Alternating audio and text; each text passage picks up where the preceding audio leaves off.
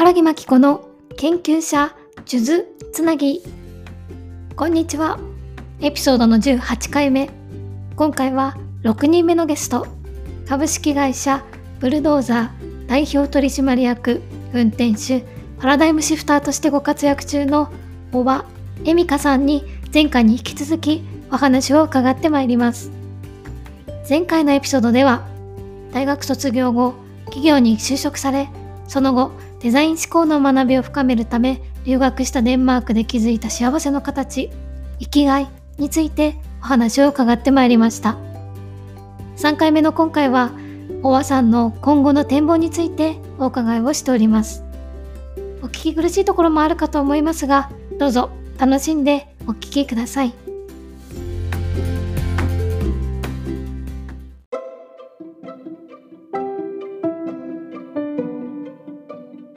幸せっていう点を追求しようというふうに気づかれた後に、他の国にもいくつか移住をされたというのも見たんですけれども、これは大学を卒業、デンマークの方の大学を卒業された後にバルセロナですとか複数の都市にも移住をされたっていう感じだったんですか？中退したんですけど、中退してで最初どこがいいかなって思って、大体ヨーロッパだと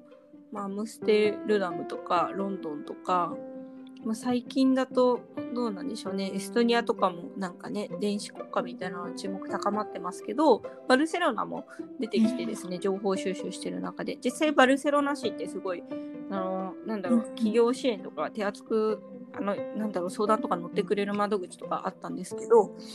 で結構私はアートって言っても絵画も、もちろん好きなんですけど、建築が好きなんですよね。やっぱ空間からその五感を通じて得られる発見というか、なんか世界観に独立されるっていうのは建築が好きで、ガウディがすごい好きなんですよね。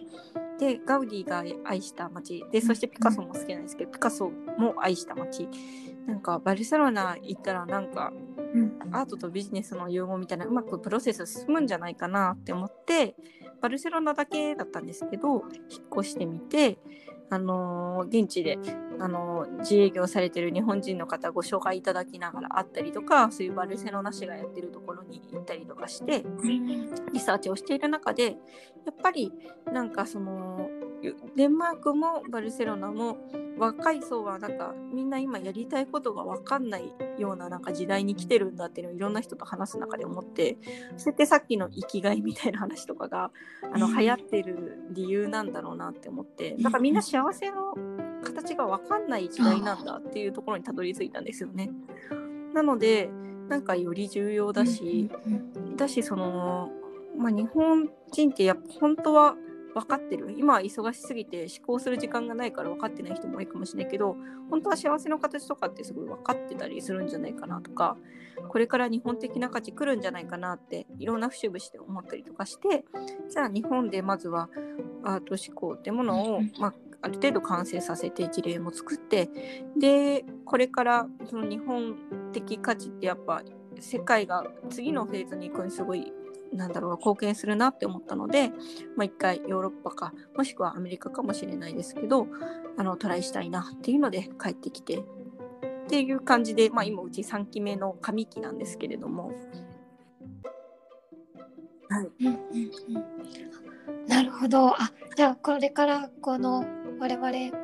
期待としては、その世界でもこの技の取り組みを見られる可能性があるということなんですすごい楽しみですね。先ほどその生きがいっていうのがなんていうんですかね、オリジンっていう風に昔の会社では言っていた哲学っていう形ですねっていう風におっしゃっていたのが、おそらく今やられているそのアートシンキングのその枕言葉についているオリジンベースっていうところにつながってきたりしているというか、このオリジンっていうキーワードは私が言っていたファッションデザインスクール、個々の学校っていうところでセントマーチンのファッションデザイン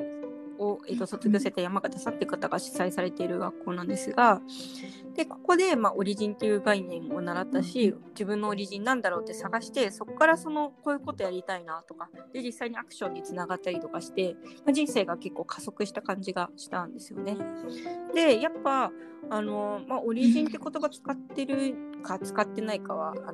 人によると思うんですけど、やっぱそういうコアの価値観、美学、哲学とかわがままみたいな、そういうこだわりみたいなものがやっぱ何かしらあって、その角度からこういう世界あったらいいんじゃないかなとか、これって実はこうだよっていうことを提案してるっていうのが芸術家の人だと思うので、なんかオリジンっていうものをまずは探すっていうのがすごい重要な一番最初のプロセスだよっていうので、まあ、オリジンベースドっていう風にしてるっていう形ですね。うん、なるほど。あ、じゃあ実際にワークショップとかではその依頼があった会社のオリジン、もしくは会社に属している個人のオリジンをこう探求していくようなワークショップが展開されたりするでしょうか。なんだろう、アートシンキング試しに見てみたいなっていう場合は、まあ、触りになりますけれども、説明とアートシンキングの概要説明と、そういうのをちょっと体感していただくワークショップみたいな形になって、まあ、人材育成とかっていう風になってくるとオリジンだけを追求したりとかで、新規事業開発っていう風になっていくとオリジンベースアートシンキングのステップ6ステップあるんですけれども、それをオリジンの抽出っていうものを起点にして、どういう未来が描きたいかで、それに対して現実はどうか、じゃあそのギャップはなんかどういうふうに問いとして感じるのかみたいなプロセスをですね、また進めていくワークショップ形式で、構想策定とか要件定義っていうものにして開発をその後進めていくみたいな形になったりとか。でもこの後やりたいのは結構その会社の中期経営計画っていう目標作りのところ、今ってなんかこういう 5G、AI みたいなビッグデータみたいな技術が入ってきたからとか、そのソーシャルディスタンスでとかリモートワークでとか、だからこうしなければならないからやりますとか、競合他社もやっていて、これやらないと遅れてしまうからやりますみたいな感じで会社の目標って作られていると思うんですけど、まあ、そうじゃなくて、その生きがいとかオリジンとか哲学とか、これを起点としてじゃあその会社にしか出せないバリューは何なのかっていうところ、その会社にしか見せられないバリューは何なのかっていうところ、未来ですね、未来は何なのかっていうところから、そういう世界を実現するためのサービスとかプロダクトがその後出てくるっていうのが、まあ、本来のあり方ではないかなっていうふうに思うので、まずはそのコアとなる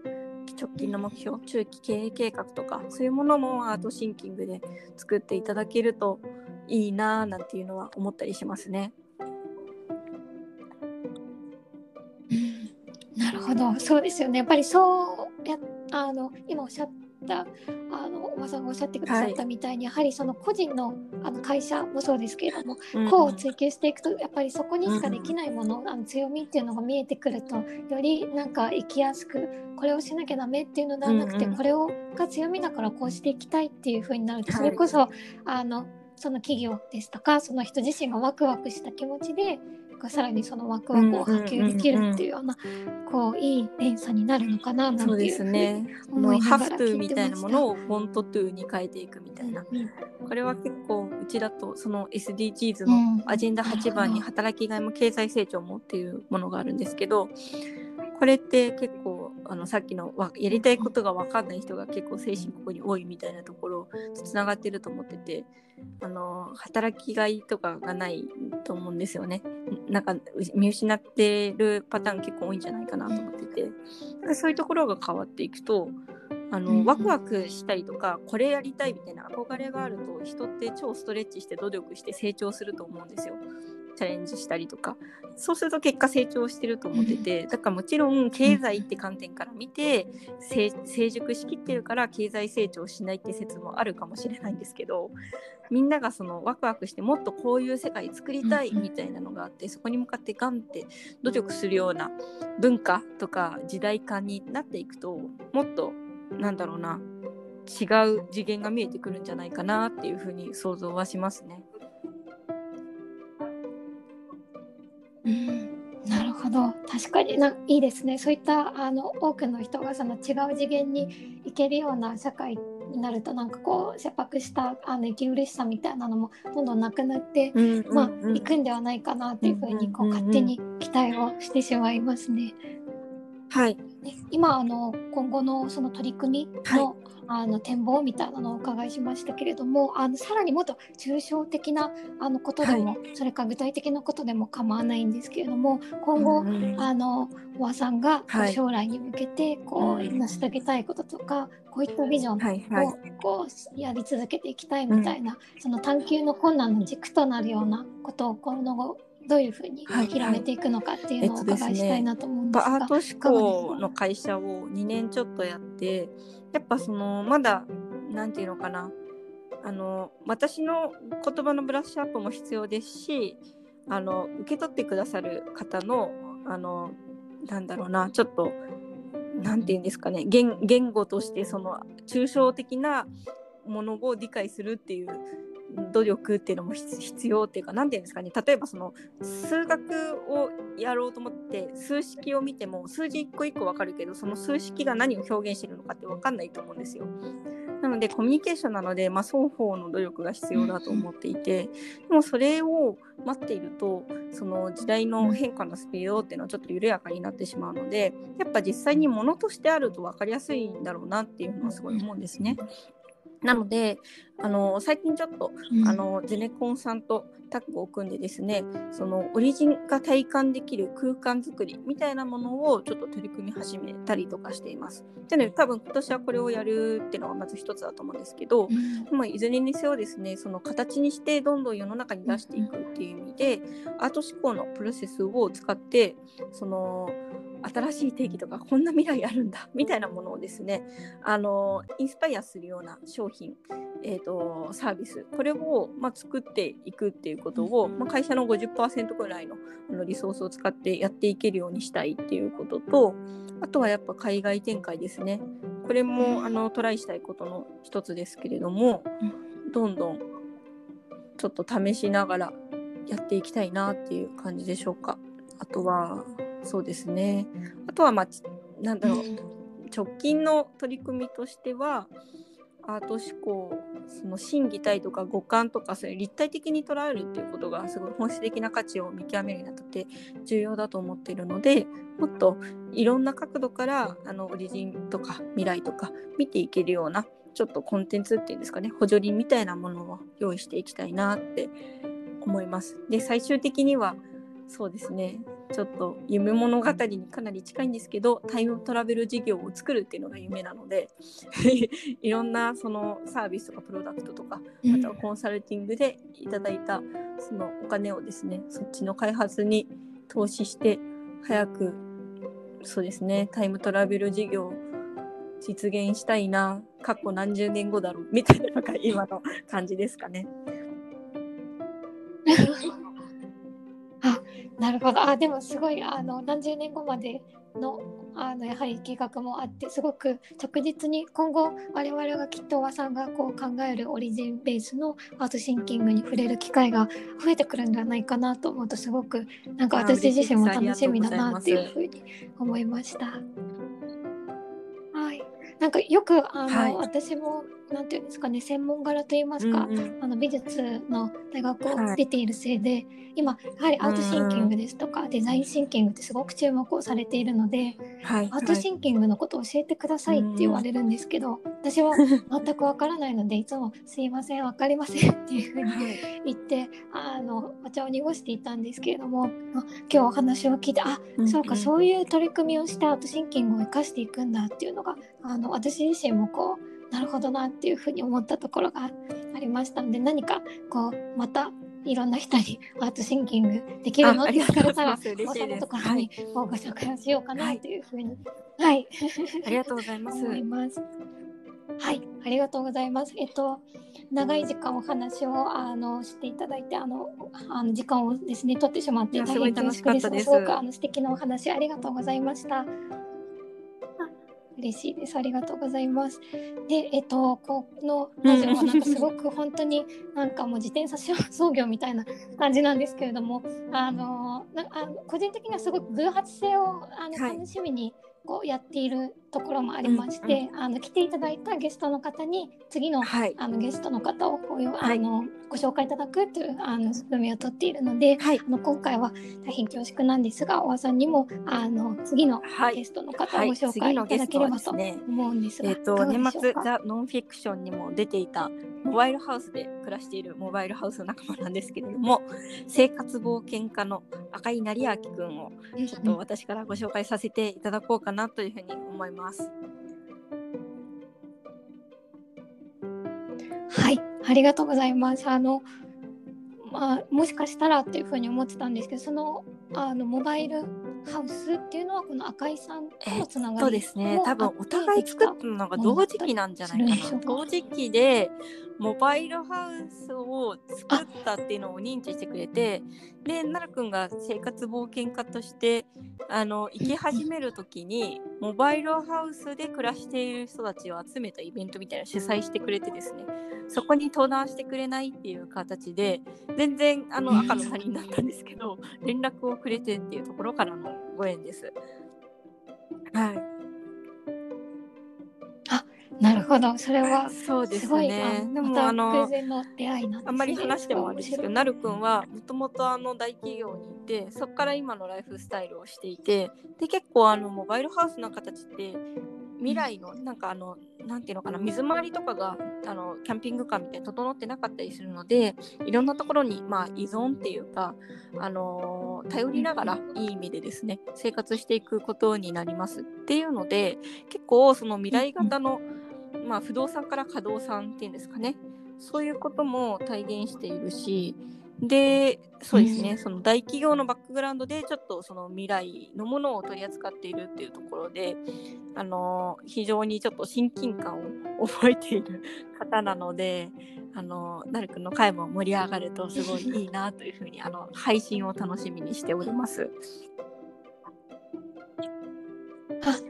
ありがとうございます。私もまた緊張しながらお話を伺うことになるかなと思うと、はい、いやでも楽しみに私の方も準備をして、はい、また配信できればなというふうに思います。ありがとうございます。はい、では、今日は、長い時間ありがとうございました。では今回のゲストは株式会社ドルフ運転手入れた方がよろしいですかね。はい、そうです、はい、私は個人的にとても、はい、面白いなと思ったので、じゃあ入れさせて最後ご紹介して終わりにしたいと思います。今回ゲストに来ていただいた、株式会社ブルドーザー代表取締役運転手パラダイムシフターの小和恵美香さんに今日はご登壇をいただきました。長い時間ありがとうございました。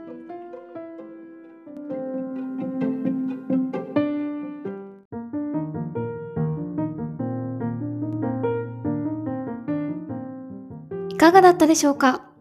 株式会社ブルドーザー代表取締役運転手パラダイムシフターとしてご活躍中の小和恵美香さんのお話、楽しんでいただけましたでしょうか。次回、来週からのゲストは小和さんからご紹介いただいたモバイルハウスで生活をし幸せな生活を探求していらっしゃる生活冒険家の赤井成明さんのお話を複数回に分けて配信予定です。皆様にもまたお聞きいただけますと幸いです。では次回のエピソードでお会いしましょう。さようなら。